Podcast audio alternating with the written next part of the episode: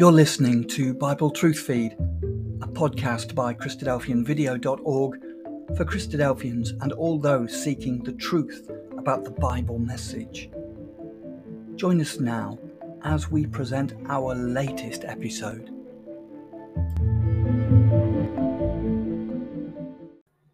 Man's enemy is personal sin and not a supernatural devil. That is the title of today's episode. The subject of the devil is one which has long plagued sincere Christians, as they have been taught that the devil is a personal being existing in a fiery hell to torment erring individuals after death. The Bible, however, reveals a totally different picture that sin commences within the mind of man due to his own sin prone nature and that Jesus Christ has overcome the power of sin by destroying it in his own body. And so, by this means, salvation is freely available to everyone who repents and takes on the thinking of a spiritual mind, the mind of Christ, and ultimately the mind of God. Man's enemy is personal sin and not a supernatural devil. And our topic tonight is one of great importance because it's associated with the work of Jesus Christ. The message of the Bible is known as the gospel, and it teaches us about God's message of salvation. And the Bible defines the gospel as the things concerning the kingdom of God and the name of Jesus Christ. So, to have a correct understanding of God's plan of salvation, requires you to have a correct understanding of the work of Jesus Christ. Now, in view of that, I'd like you to consider the following quotations from the New Testament. So, in the first epistle of John, chapter 3, verse 8, we read this He that committeth sin is of the devil, for the devil sinneth from the beginning. For this purpose the Son of God was manifested that he might destroy the works of the devil. And in Hebrews chapter 2, verse 14, we read, For as much then as the children are partakers of flesh and blood, he, that is Jesus, also himself likewise partook of the same, that through death he might destroy him that has the power of death, that is, the devil. So you can see from these two passages that the devil is a subject that is closely aligned with the work of Jesus Christ. So, therefore, in discussing the subject of the devil, we are in fact discussing a subject that, that is a core part of the gospel message and salvation in Jesus Christ. It's a subject of great importance. When we speak about the devil, or a supernatural devil, as you can see on the screen, what are we really talking about? For many people in Christianity, the concept of the devil is really something like this Here's just a simple definition that I pulled from the internet. The devil is an angel, supposedly, who, along with one third of the angelic host, rebelled against God and has been consequently condemned to the lake of fire. He is described as hating all humanity or creation, opposing God, spreading lies, and wreaking havoc on people's souls. And the image that you can see on the screen is a depiction of what many consider the devil to look like a very evil creature. Now, there are variations to this idea amongst Christian religions as well as other non Christian religions, but fundamentally, they align quite closely with what you can see on the screen there. But what we're going to see this evening is that this concept is far from biblical and far from our enemy being an immortal monster. It's in fact lies within each one of us. It's our own sin proneness. So, to begin, we're going to look at how sin entered into the world. So, our story begins in the book of Genesis. This is the first book of the Bible, and it's a book of beginnings in many ways particularly Genesis chapter 1 to 3, which lays the foundation of the rest of God's purpose with all mankind and throughout the Bible. When God created the world, we're told many times in Genesis chapter 1 that his creation was very good. Adam and Eve, who were the first created people, lived in a garden called the Garden of Eden, which was a paradise on earth. All creation was in harmony with God. Adam and Eve enjoyed open communication and interaction with the angels, God's messengers. And Adam was also given the responsibility of looking after the garden that God had placed him in. He was not only to look after the plants and animals, but he was to have dominion over the creation, that is, dominion in a moral sense. And in the process of time, God gave Adam a law. We read of this in Genesis chapter 2, verses 16 to 17. So you can read that on the screen and I'll read it to you.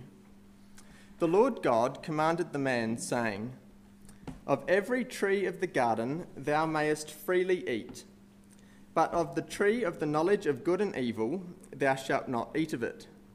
For in the day that thou eatest thereof thou shalt surely die. So Adam and Eve were allowed to freely eat of any tree in the garden which God had made, except for one, and that was the tree of the knowledge of good and evil. If they ate of this tree, death would come as a consequence of disobedience. And when God subsequently created Eve, this law would become binding on her also. Now, in the process of time, Adam and Eve's obedience for God would need to be put to the test. If they had been left to themselves, obedience would have followed as a matter of course. Because at this point in time, sin had not been introduced to the world, and so Adam and Eve had no bias to sin. But it's not this sort of obedience that God is looking for in His creation. It's obedience under trial that is important to God, because it's this kind of obedience that shows whether or not someone loves God so, for their obedience to be tested, it would require the plausible enticement of an external tempter. And we read of this in Genesis chapter 3, verses 1 to 6. Now the serpent was more subtle than any beast of the field which the Lord God had made. And he said unto the woman, Hath God said, Ye shall not eat of every tree of the garden? And the woman said unto the serpent, We may eat of the fruit of the trees of the garden, but of the fruit of the tree which is in the midst of the garden, God hath said, Ye shall not eat of it, neither shall ye touch it, lest ye die. And the serpent said unto the woman, Ye shall not surely die. For God does know that in the day ye eat thereof, then your eyes shall be opened, and ye shall be as gods, knowing good and evil. And when the woman saw that the tree was good for food, and that it was pleasant to the eyes, and a tree to be desired to make one wise, she took of the fruit thereof and did eat, and gave also unto her husband with her, and he did eat. So these verses on the screen show us that the external tempter who posed a temptation to Adam and Eve was the serpent. God had given the serpent the power of reason and speech for the simple purpose of putting Adam and Eve to the test. And the serpent challenged what God said by putting the proposition to Adam and Eve that if they disobeyed God and ate of the tree which he commanded them not to eat of, that death would not in fact come as a consequence, but rather Adam and Eve would become wiser. Well, as you can see, Eve contemplated what the serpent said, and she ended up taking of the tree and, and eating the fruit, and gave to Adam, and he ate also. Now, it's important to keep in mind that when the serpent challenged God's law and told Adam and Eve that what God was saying wasn't true, that this was not a sin on the part of the serpent. Sin is a moral transgression, a disobedience of God's law. But the reason why the serpent's lie was not a sin is because the serpent was an amoral creature. That is, inca- a creature incapable of expressing him, itself in moral terms or understanding moral terms. The serpent did not have a conscience to accuse or to excuse its actions. It was simply a beast of the field that had been given the power of reason and speech.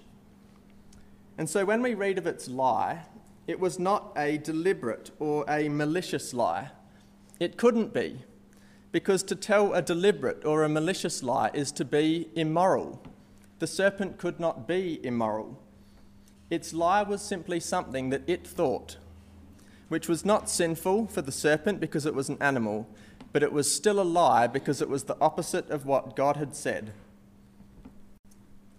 But when man, Adam and Eve, who were moral creatures, who could exercise a conscience to accuse or excuse their actions, when man, who was a moral creature, adopted the serpent's mode of thinking, it resulted in sin entering into the world because they were capable of knowing better.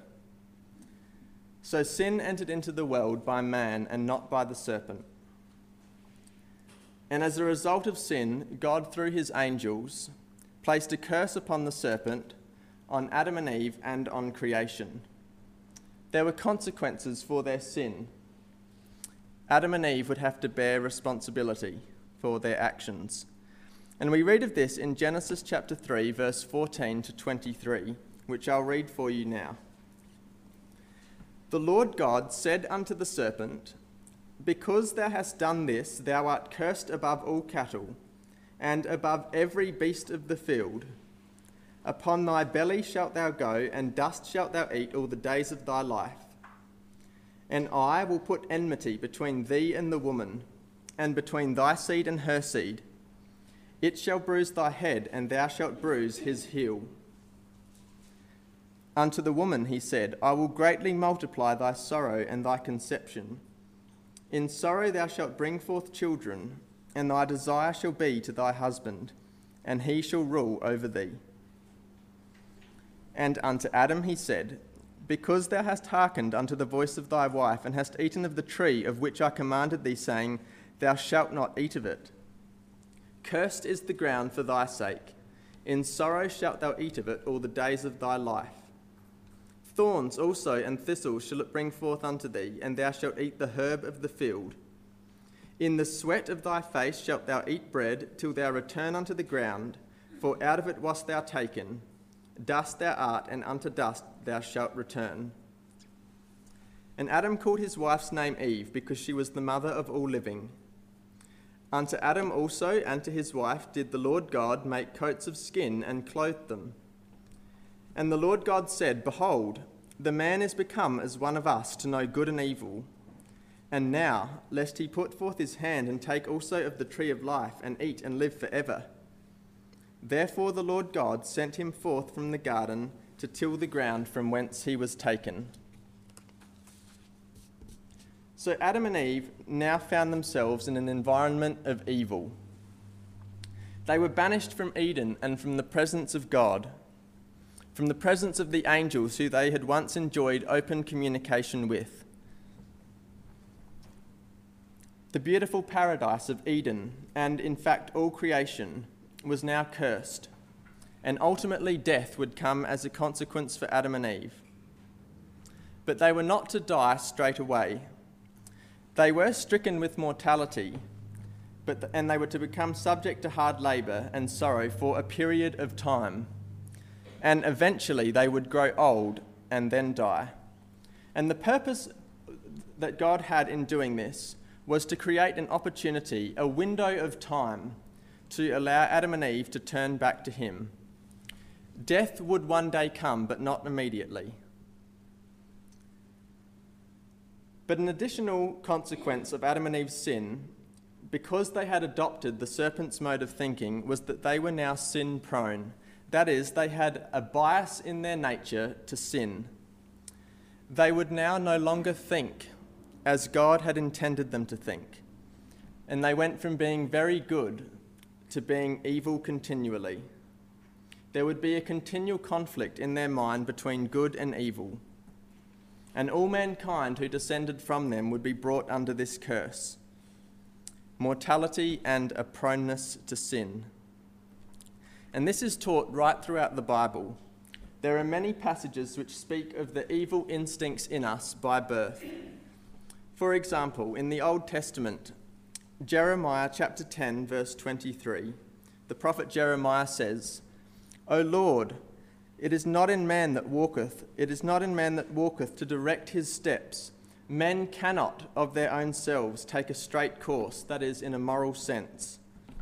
And in Jeremiah 17, verse 9, Jeremiah says, The heart is deceitful above all things and desperately wicked. In the book of Job, chapter 14, verse 1, Man that is born of a woman is of few days and full of trouble. And in the New Testament, the Lord Jesus Christ says in the Gospel of Mark, chapter 7 and verse 20 to 23 That which comes out of the man, that defileth the man.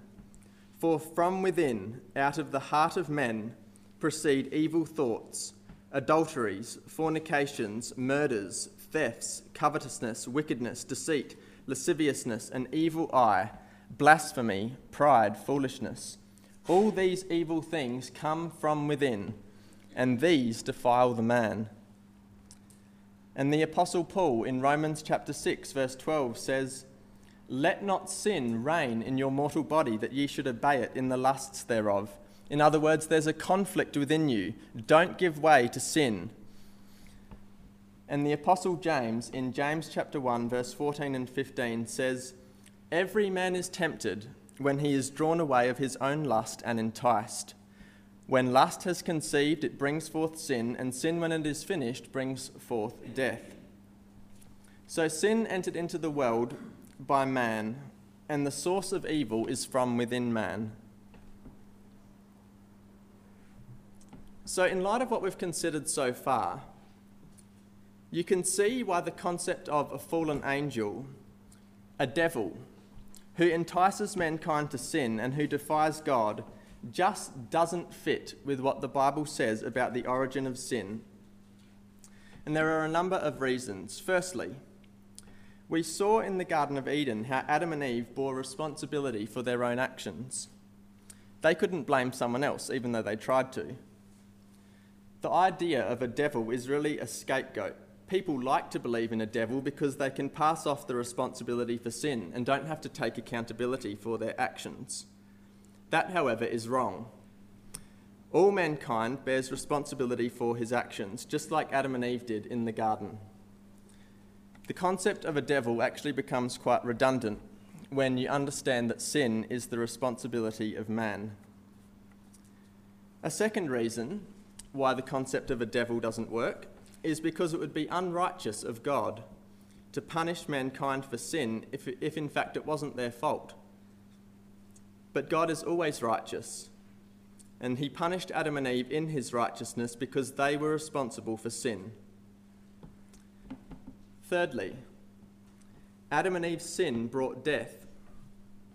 Death was, will always be the consequence for sin. The idea, therefore, of an angel who is immortal but also a sinner doesn't work. That's inconsistent. Sin always brings death, as Romans 6, verse 23 says the wages of sin is death. Furthermore, we know in Luke chapter 10, verse 35, that angels cannot die. Therefore, angels cannot sin. And this is further confirmed for us in Genesis 3, which we read a moment ago, when Adam and Eve had partaken of the fruit and had come to know good and evil, they were driven from the garden. Why? Because the angel said, They are become as one of us to know good and evil. Now, lest they put forth their hand and take of the tree of life and eat and live forever. Therefore, the Lord God sent them forth from the garden to till the ground from whence they were taken. So, Adam and Eve were forbidden for living from living forever, and they were barred access to the tree of life because of their disobedience. They now had a conflict within themselves between good and evil, and that conflict would make them incompatible with immortality.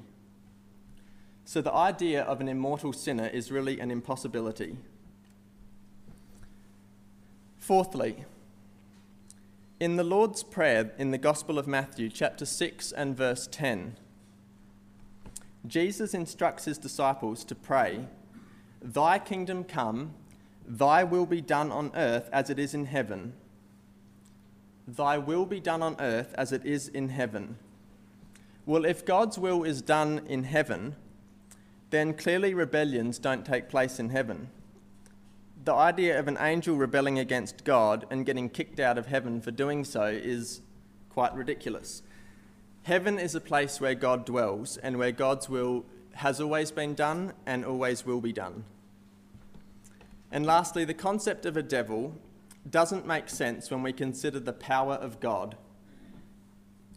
The Bible teaches that God is omnipotent, that is, he is all powerful.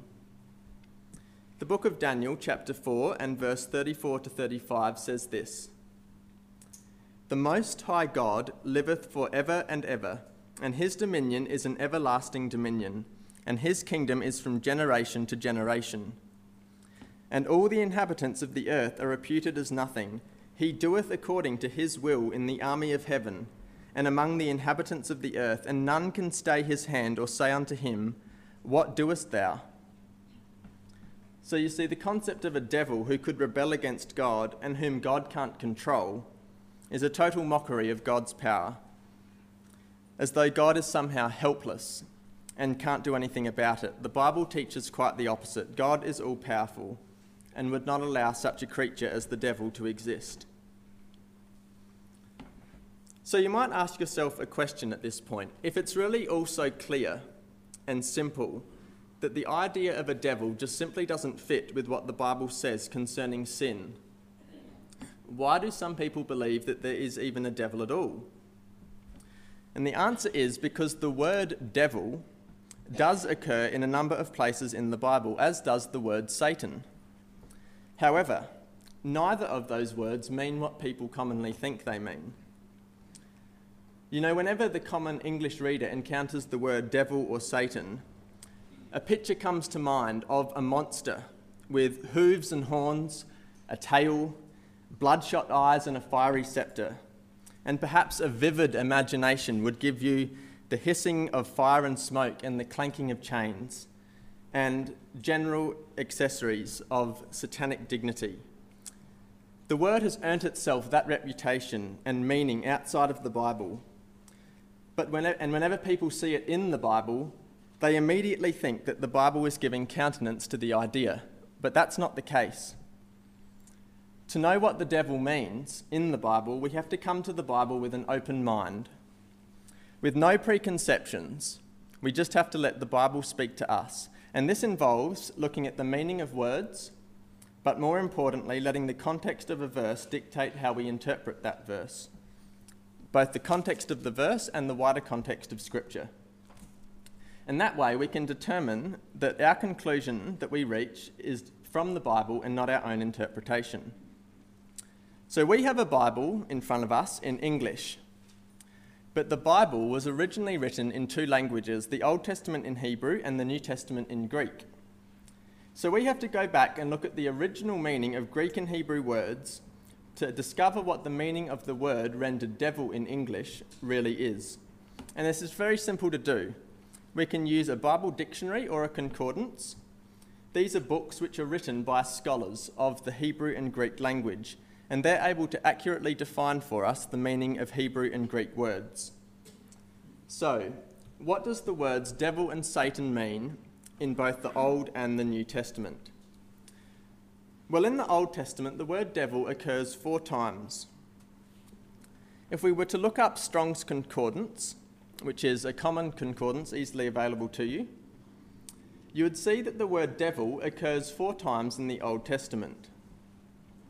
Now, the first of these is the word soia. I probably am not pronouncing that right at all, but that doesn't matter. You can see the pronunciation on the screen.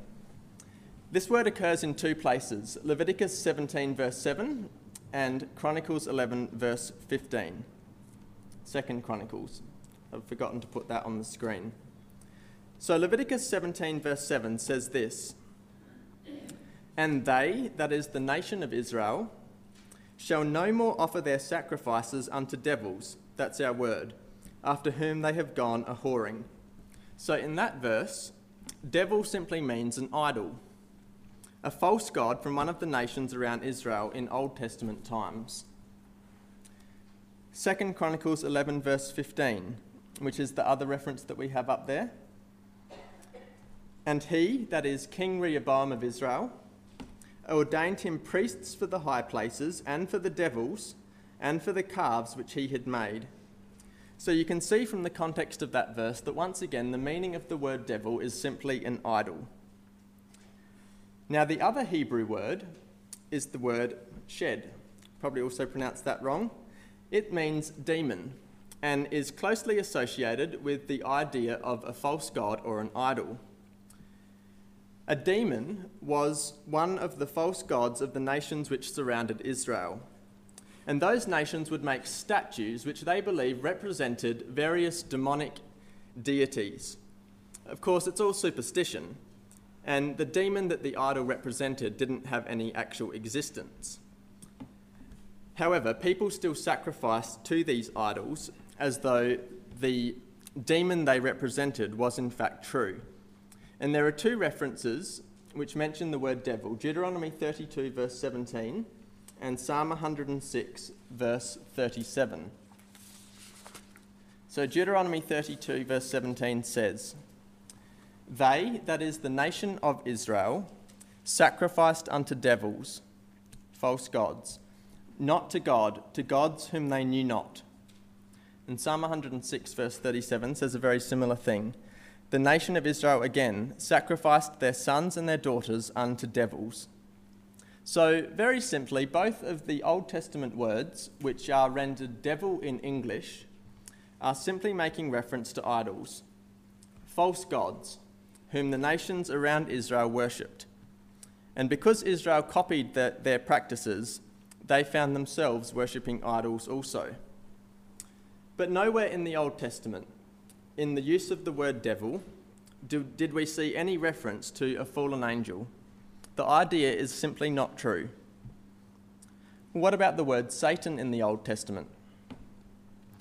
Well, it occurs 19 times in the Old Testament, and it simply means adversary. Now, in some cases, the word Satan has been translated as adversary, and in some cases, it's been copied directly from the Hebrew into the English and it's rendered as Satan. But in either case, it still means adversary. To be consistent, the translators should have translated it as adversary every single time, but they haven't. Now, a few examples of the use of the word Satan is 1 Kings 5, verse 4. So, this tells us about King Solomon of Israel, who's writing to Hiram, king of Tyre. Tyre was a neighbouring kingdom to Israel. And Solomon says to Hiram, the Lord my God has given me rest on every side, so that there is neither adversary nor evil occurrent. So the word adversary in that verse is the word Satan. Solomon says to Hiram, I don't have any enemies surrounding me. Solomon was a, a, king who had a peaceful reign. I don't have any enemies surrounding me. There are no adversaries around Israel. The word Satan simply means adversary. What about an example where the word is left untranslated? And Satan just appears as Satan in the English and hasn't been translated as adversary. Well, the book of Job offers us an example of that. The word Satan occurs many times in Job chapter 1 and chapter 2. Job chapter 1, verse 6, which is the first occurrence of those references, says this there was a day when the sons of God came to present themselves before the Lord, and Satan came also among them. If you don't, haven't heard of the man Job, he was a faithful worshipper of God. And one day he, together with his companions, came to worship God. But we're told in Job chapter 1 that Satan came among them. Now, many people latch onto this verse and say, See, it says, it mentions Satan. The Bible is endorsing the concept of a fallen angel. Well, no. Just because the word is left untranslated doesn't prove anything. The word still means adversary. And if it had have been translated as adversary every time, the connotation of a fallen angel would be completely pulled out of the verse. And so people might say, well, what about the phrase sons of God? Doesn't that mean angels? So if we have an adversary appearing amongst angels, then surely this is teaching the idea of a fallen or rebellious angel. Well, the phrase sons of God does refer to angels, but it can also refer to men. Genesis 2, verse 6, and 1 John 3, verse 1 to 2 demonstrate that to us. We've already shown earlier in our talk how the idea of a sinning angel is an impossibility for a number of reasons. So, this verse cannot be teaching this. And when we look at the wider context of Job chapter 1 and 2, what we simply find is that the adversary or the Satan who presented himself with Job was simply a mortal man, someone who was cynical and opposed to Job and the mention of the sons of God is simply referring to mortal worshippers of whom Job was one. And an exercise that you might like to do, if you'd like to look into this further in your own time, is you can read the account in Genesis 4 of Cain and Abel, who also came to worship God. And what you'll find is that there are a large number of parallels between the story of Cain and Abel worshipping God and Job and his companions. And the conclusion that that helps you to reach is that when we read in the book of Job of the Satan who came with the sons of God, that we're simply reading of a mortal adversary who came amongst men who were worshipping God. So that's Satan in the Old Testament. It simply means adversary. But what about Satan in the New Testament? It's once again a very similar word to the Hebrew word. It's the Greek word satanas and it too means adversary. I've just got one quote there to demonstrate that to you, which is in Mark 8, verse 33. Now, this verse is where Jesus is talking to the Apostle Peter. And Peter was trying to discourage Jesus from taking a certain course of action. And Jesus wanted to take that course of action, so he turns to Peter and says in Mark 8, verse 33, Get thee behind me, Satan. In other words, Peter, you're being an adversary, you're hindering me. So the word Satan there is applied to a mortal man. In this case, the Apostle Peter. It's got no reference to a fallen angel. You can look up the other occurrences of the word Satan in the New Testament in your own time, but what you'll find in every case is that it simply means adversary, and that that's a very logical definition in the context of the verses in which it occurs. So, what you will also find is that sometimes the word is given a personality. That's simply the use of personification. Many things, in fact, are personified in the Bible. So we come now to the bottom section of the screen the word devil in the New Testament. What does it mean? Well, there are two Greek words rendered devil in the New Testament. The first of these is the word daimonion, which means demon. And it's simply making reference to mental illness. You see, superstitious people in the times of the New Testament believed that when a person had a mental illness, they were in fact possessed by a demonic spirit. Now, that's just completely superstitious, but when you read of the word daimonion or demon in the Bible, the Bible isn't giving countenance to the idea, it's simply using the language of its time. So, just a few references Matthew chapter 10 and Mark chapter 7. This is what they say about the word daimonion, which is rendered devil in English. Matthew 10, verse 8. Jesus is speaking to his disciples and he says, Heal the sick, cleanse the lepers, raise the dead, cast out demons or devils. And Mark chapter 7, verse 29, talking to a man whose daughter had just been healed, Jesus says, Go thy way, the devil or the demon is gone out of thy daughter. And in Luke 9, verse 1, I've forgotten to put that reference on the screen. Jesus says to his 12 disciples, he calls them together and he gives them power and authority over all demons or devils and to cure diseases. So you can see from those three verses that a demon or a devil is simply referring to a mental illness.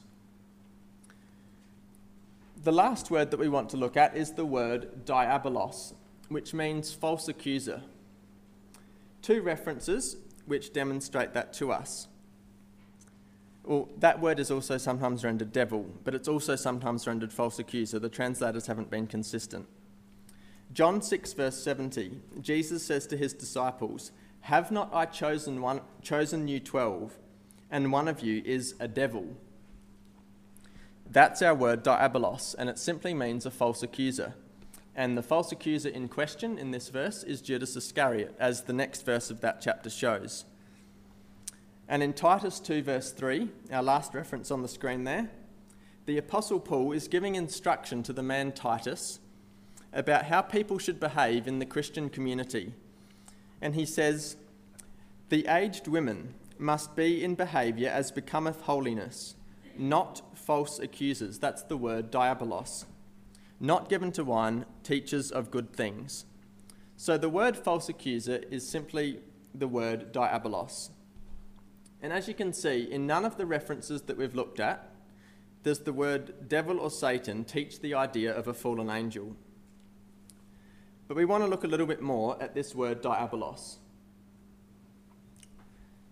What we find is that it's used in quite a wide variety of ways in the New Testament. And what we can establish about the word diabolos is also established about sin. And so they're talking really about one and the same thing. So in Hebrews 2, verse 14, we learn that the devil, or the diabolos, has the power of death. We're told in Romans 5, verse 12, that by one man sin entered into the world, and death by sin. So sin has the power of death. In Romans 6, verse 23, the wages of sin is death. And in 1 Corinthians 15, verse 56, the sting of death is sin. So sin has the power of death, but the diabolos has the power of death. They're one and the same thing. And another point of comparison is in 1 John 3, verse 8, where we're told that Jesus Christ was manifested to destroy the works of the devil. And three verses earlier in the same chapter, we're told that he was manifested to take away our sins. So, our sins, or the works of the devil, are, is one and the same thing. So, what's affirmed of diabolos is also affirmed of sin. Now, we made a point earlier that the word diabolos means false accuser. So, you might ask a question why would sin be continuously referred to in the New Testament as a false accuser? Well, this takes us back to what we looked at at the beginning of our talk in the Garden of Eden. Do you remember how we saw that sin entered the world when mankind adopted the serpent's mode of thinking? And the serpent was a false accuser because it falsely accused God of not telling the truth. It was the ser- serpent's accusation of God that was at the root of everything else that followed in Eden, which led to sin entering into the world.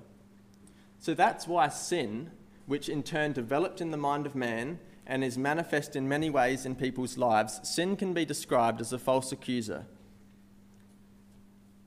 Sin is the great slander against God. It's the force within each one of us that denies God's supremacy, his wisdom, and his goodness.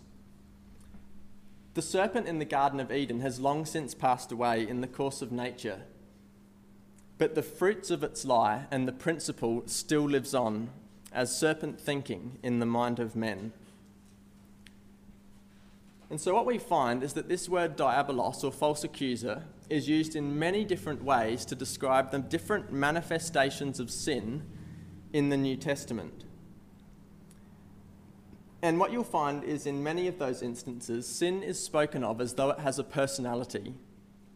The reason for that is that this helps us to understand that although sin is manifested in many different forms, it has one character.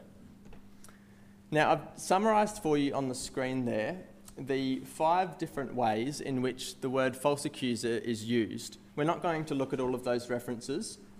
Um, but you might like to make an exercise for yourself to go through and look at the different words devil in the New Testament, and you could make that table for yourself. But it shows simply that the word diabolos is simply referring to sin in its manifestations among men. It's never ever referring to a fallen angel.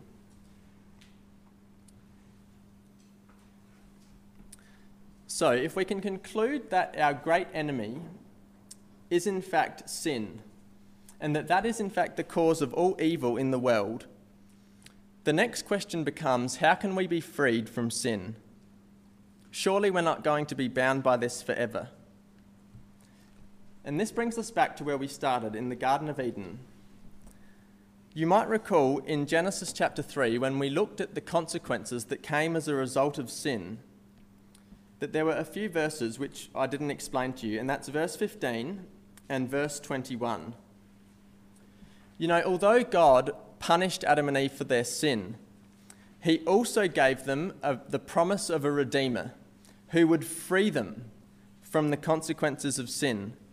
And we read of this in Genesis chapter 3 and verse 15. I'll read that for you now. So God says, I will put enmity or hostility, conflict, between thee and the woman. So th- this verse, by the way, is spoken to the serpent. I will put enmity between thee and the woman, and between thy seed and her seed. It shall bruise thy head, and thou shalt bruise his heel. Now, that might sound like a very complicated verse on a first reading, but it's actually really simple. What you have to keep in mind, though, is that this verse is not speaking literally. This verse is an allegory. So I'm going to explain, break this verse down bit by bit and explain it for you. It's very simple. We have two characters in the verse the serpent and the woman. What does the serpent represent? Well, the serpent challenged the law which God gave to Adam and Eve. So the serpent, very fittingly, represents that which challenges God's dominion over our minds, and that is sin within our minds, the thinking of the flesh. Well, what does the woman represent? Well, the woman is Eve, and Eve initially spoke the truth. So she represents the thinking of the Spirit, or the mind of God, God's principles and laws, a thinking that is governed by God's principles and laws. And so, with that in mind, let's break down each phrase of the verse. So, the first phrase, I will put enmity between thee and the woman. What's that mean? Well, very simply, there would be conflict between the thinking of the flesh and the thinking of the spirit. Adam and Eve were biased in their thinking as a result towards sin as a result of listening to what the serpent said.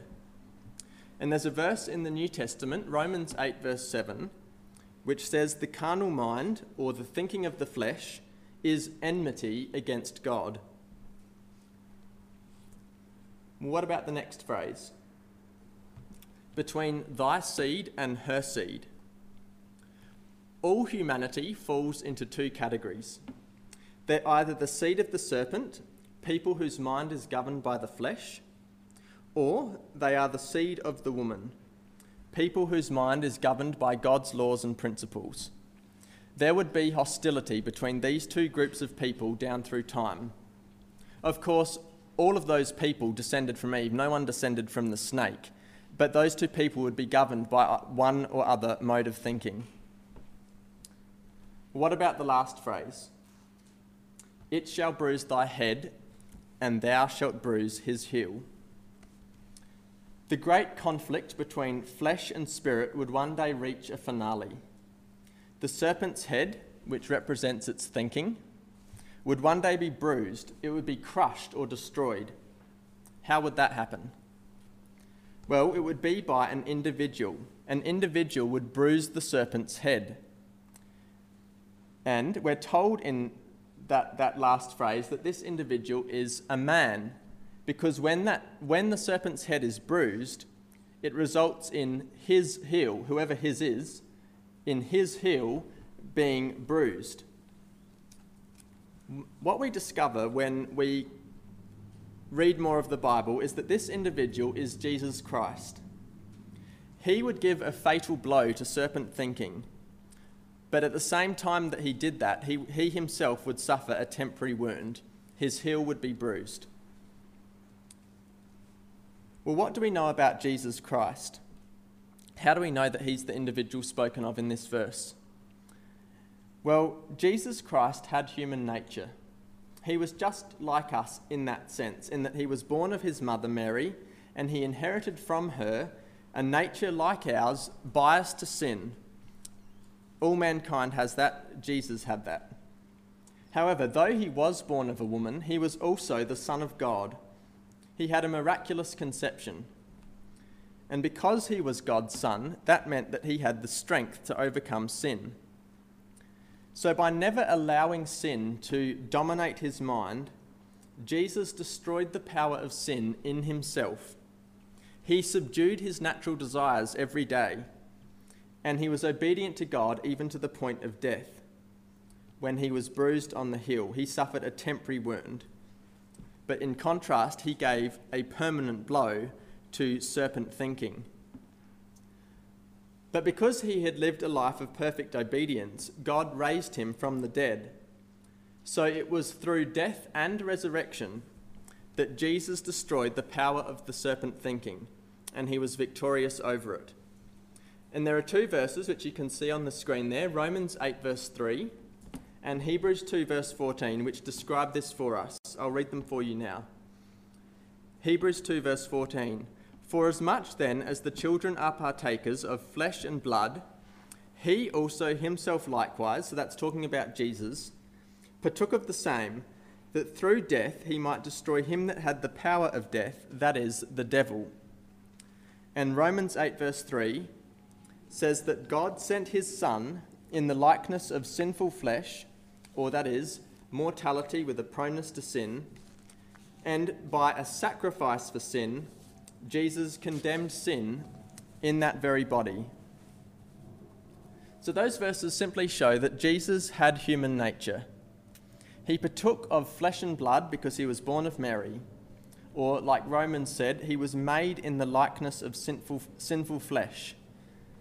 And through death, which was a sacrificial death, in which God's righteousness was declared, Christ condemned sin in the flesh or, as Hebrews said, he destroyed the devil, which we've shown to be the false accuser, representative of serpent thinking. So it was through death and resurrection that Christ was victorious over the mind of the serpent. But you might say, how did that benefit Adam and Eve? Well, Genesis 3, verse 15, showed how sin would be conquered. Genesis 3, verse 21 shows how sin can be forgiven. Genesis 3, verse 21 says this Unto Adam and to his wife did the Lord God make coats of skin and clothed them. So, God made coats of skin by slaying an animal. And it was with these skins that he clothed Adam and Eve. He provided a covering for their nakedness. Their nakedness represented sin uncovered. And by having their nakedness covered, that represented their sin being forgiven. Now, although it's not mentioned in Genesis 3, when we read wider in the Bible, we see that this slaying of an animal that provided a covering for sin was in fact pointing forward to Jesus Christ. He's the same individual mentioned in verse 15. Adam and Eve would have to recognize that one day Jesus Christ was going to come and fulfill that prophecy that was given in Genesis 3:15. He was going to crush serpent thinking, destroy the power of sin and open up a way of forgiveness. And in the same way that Adam and Eve put on a coat, they identified, if you like, with that slain animal. We have to identify with the sacrifice of Christ if we wish to be forgiven of our sin. One verse from the New Testament demonstrates this very simply Galatians 3, verse 27. As many of you as have been baptized into Christ have put on Christ. So, putting on Christ means we endeavour to follow him in a way of life. We endeavour to live by godly principles and not yield to serpent thinking, just like he did. And if we do, then we can have the hope of having our sin forgiven and ultimately being made free from sin and death. Thank you.